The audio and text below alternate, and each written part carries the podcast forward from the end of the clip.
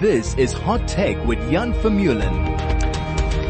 Oh, welcome if you've just joined us, the 101.9 Chai FM Afternoon Overdrive. Uh, I'm Michael McKenna. Joining us now in the studio is Jan Vermeulen, the editor of My Broadband South Africa. Jan, it's been a while. Uh, thank you for joining us. Yeah, Michael, I guess it's too late to say Happy New Year, but Happy New no, Year. No, it's not. it's still early in the year. Happy New Year to you and everything of the best to you, Jan. Okay, so uh, yeah, we've got a few uh, things to unpack in. Uh, well, what have we got? Just ten minutes to unpack quite a number of uh, items which we've seen on broadband. So let's see how we do. Uh, I might just become a bit selective about which subjects we will touch on yes. here. Let's let's start with this uh, article about Zimbabwe and 21 other African countries getting Starlink before South Africa. Now, what's happening here? Yeah, so this is there, there was an update to Starlink's uh, availability map. Uh, this is something that we monitor because Starlink or SpaceX itself is just mm-hmm. notoriously uncommunicative with this. Uh, you know, um, we we send requests for comment. We it's like speaking to a wall. You just get nothing back. Um, and so we okay. just kind of look at this map to kind of get a sense of what's going on. And uh, and yeah, it looks like the the South African launch has been pu- uh, essentially pushed out indefinitely, and uh, and there's several African nations, including many of our neighbors. Uh, so we're talking, you know, not just Zimbabwe but Eswatini as well, Mozambique. They're all going to get. They've got launch dates for Starlink, and, and we don't. Um, right. And so it looks like you know what, whatever regulatory hurdles Starlink has to cross to to launch a, in our neighboring countries. It's mm-hmm. managed to, um, as I said, including Eswatini. But uh, here in here in South Africa, they've been unable to cross the tape. So, yeah, it's it's a little frustrating. Uh, I think, especially for folks in rural areas who who are sure. or on farms who are looking forward to a broadband service like this. Um, but also, you know, one could also argue that perhaps these other countries are in more dire need than we might be. Um, Jan, very quickly, Starlink, this, uh, well, this uh, function. What is, what is its benefit? What is beneficial about this? Yeah, so what sets Starlink apart from any other satellite-based broadband service is its speed um, right. and and what we call its latency. Mm-hmm. Um, and so there are other you know uh, satellite broadband services available on the continent, and including South Africa, right. but um, they're relatively expensive for um, for for a much worse experience than you can get over say fiber or 4G or 5G.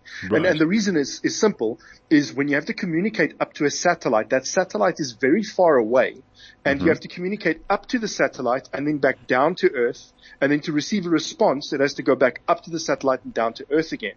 And so, you know, you can wait seconds for a website to respond, making the, the whole internet experience feel quite slow. Like, you know, when, when normally when you type something into Google mm-hmm. and you hit enter, you expect the response in milliseconds. Right. Um, now you're talking about, you know, a second or two seconds that might go by depending on the satellite service. With, okay. with Starlink, you're, you're back down to milliseconds because Starlink, they use what we call low Earth orbit satellites.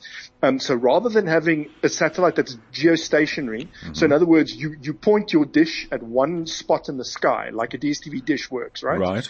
That's a geostationary satellite. Instead, what Starlink does is it uses low Earth orbit satellites that, that you know, that, that orbit all around, um, relative, okay. you know, relative to where you are mm-hmm. on the planet. They're constantly moving. Right. But the, the antennas are designed in such a way that they can, they can catch these moving satellites as they move overhead and, and beam a signal down for you. But that means that the experience feels snappier. Uh, and sure. so, uh, and, and on top of that, uh, you, you get faster speeds for a, for a, a pretty competitive price. It's still much more expensive okay, than fiber, that, um, right. if I recall correctly. Mm-hmm. Um, but I mean, now you can get this broadband service in the middle of nowhere where you will never have hoped to have received fiber services ever. Right. And so that's the, that's the, the, the benefit that the service okay, promises. so it's, it's reach and frequency in terms of signal. So it seems pretty versatile to anything else that we have. Jan, uh, let's move on from that because now there's quite, as I mentioned, there, there's quite a few items I, I, want to unpack. So I'm going to be a bit selective here, uh, in my list that I have. Yeah. Uh, uh, this beginning of the end of Windows 10. Please, what's, what's happening here? Yeah, so Microsoft has started uh, removing Windows 10 from online stores. So you can wow. now no longer uh, buy Windows 10 uh, through online stores. It looks like you can still buy through physical retailers, mm-hmm. um, but essentially this is Microsoft sending the signal. It's starting to wind down Windows 10 sort of, you know, going, okay, people, it's time to upgrade to Windows 11, mm-hmm. um, because Windows 10 is going to hit end of support, I think by 2025. So right. end of support for Windows 10 is, is pretty nearby. And, uh, this is Microsoft you know, pulling Windows 10 from its own online store and uh, sending the signal out to everybody that now, you know, it's it's time to to upgrade from this now. If you've got systems, you know, that have been um, struggling to upgrade to Windows 11 for whatever reason, then you know, fix those software bugs so that they can upgrade because Windows 10 is soon going to be end of support. Like Windows 10 doesn't just stop working, obviously. No, sure. But when you, when your operating system hits end of support, that means no more right. security updates. And just to confirm, you say end of support is uh, in two years time, 2025, correct? So it's just a yeah, great, yeah, bit of, you know, like need to know information there. Okay, so that's what's happening with Windows yes. uh, 10. The other um, issue I wanted to chat to you about is the US government warning about Eskom, time to think about total grid collapse. Oh boy. Uh, yes. What's happening yeah, so, so, this is a, a, a, a cool story that that, um, that, that we got a nice little scoop or exclusive, if you will. Right. Um, uh, uh, because we got a hold of a recording of a, a presentation by a U.S. government official who um, I'm not going to name for a, couple of reasons. Of uh, we don't have time to get into all of them, but the reasons are, are on the website. Um, and so um, the what, what, they were talking about is like, listen, it's not that an imminent grid, there's no not an imminent grid grid collapse, but um, the there there is enough of a likelihood, you know, looking at how unreliable Eskom's coal generation has been, looking at the level of breakdowns, you know, which we measure by the stage of load shedding, mm-hmm. you know, mm-hmm. so we can kind of go, okay, we're at stage six load shedding, breakdowns are high. Um, we know the coal fleet is unreliable. It is time to put disaster management and recovery mechanisms in place so that if the worst should happen in mm-hmm. South Africa, there are plans. And this was the US government effectively briefing uh, businesses in mm-hmm. South Africa, um, including um, major financial institutions, South African financial institutions, but also US-based firms. Um, so, so you know, like you can think of major US brands that do business in South Africa. This was a briefing mainly aimed at them.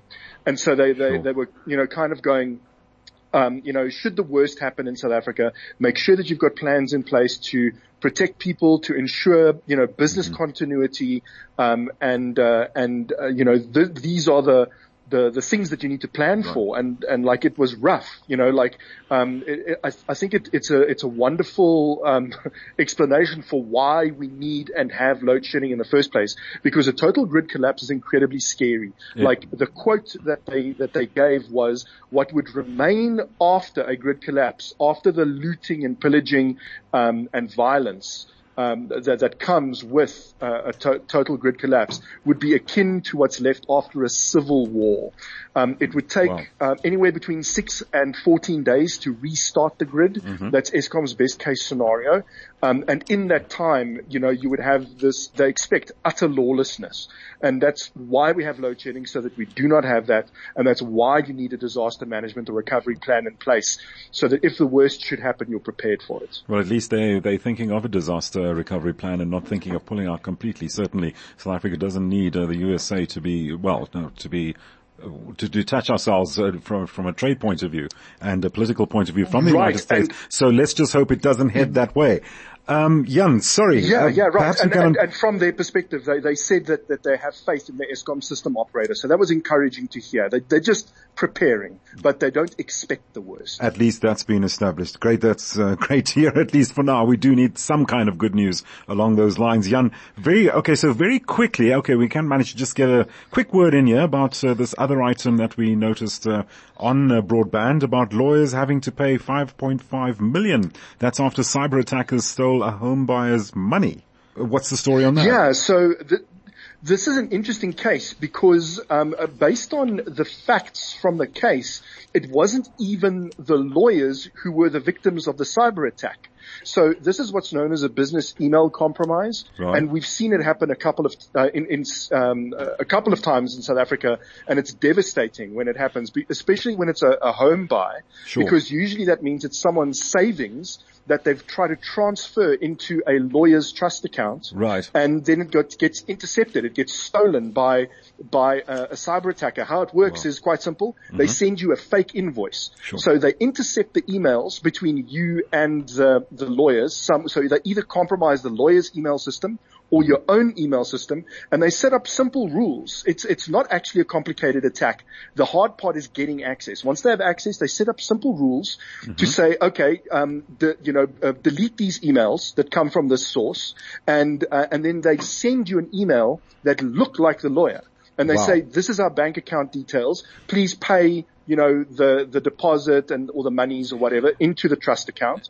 And before you know it, um, you've transferred a huge sum of money into an, an account controlled by a criminal. Wow. And off they Jan- go with your life savings. Wow, Jan. And so what's happened in this particular court case is they've told the lawyers that it was their responsibility to inform the buyer of this risk and they are held liable for that loss. Wow. Uh, it's a major ruling that impacts all businesses, not just lawyers that do conveyancing. Wow, Jan, I'd like to hear more on that, but uh, we've just about run out of time. Jan, thank you so much for joining us this afternoon and giving us the updates and just clarifying all those uh, items that we just uh, covered and you, what you just spoke about. Jan Vermeulen, our editor from the Broadband South Africa.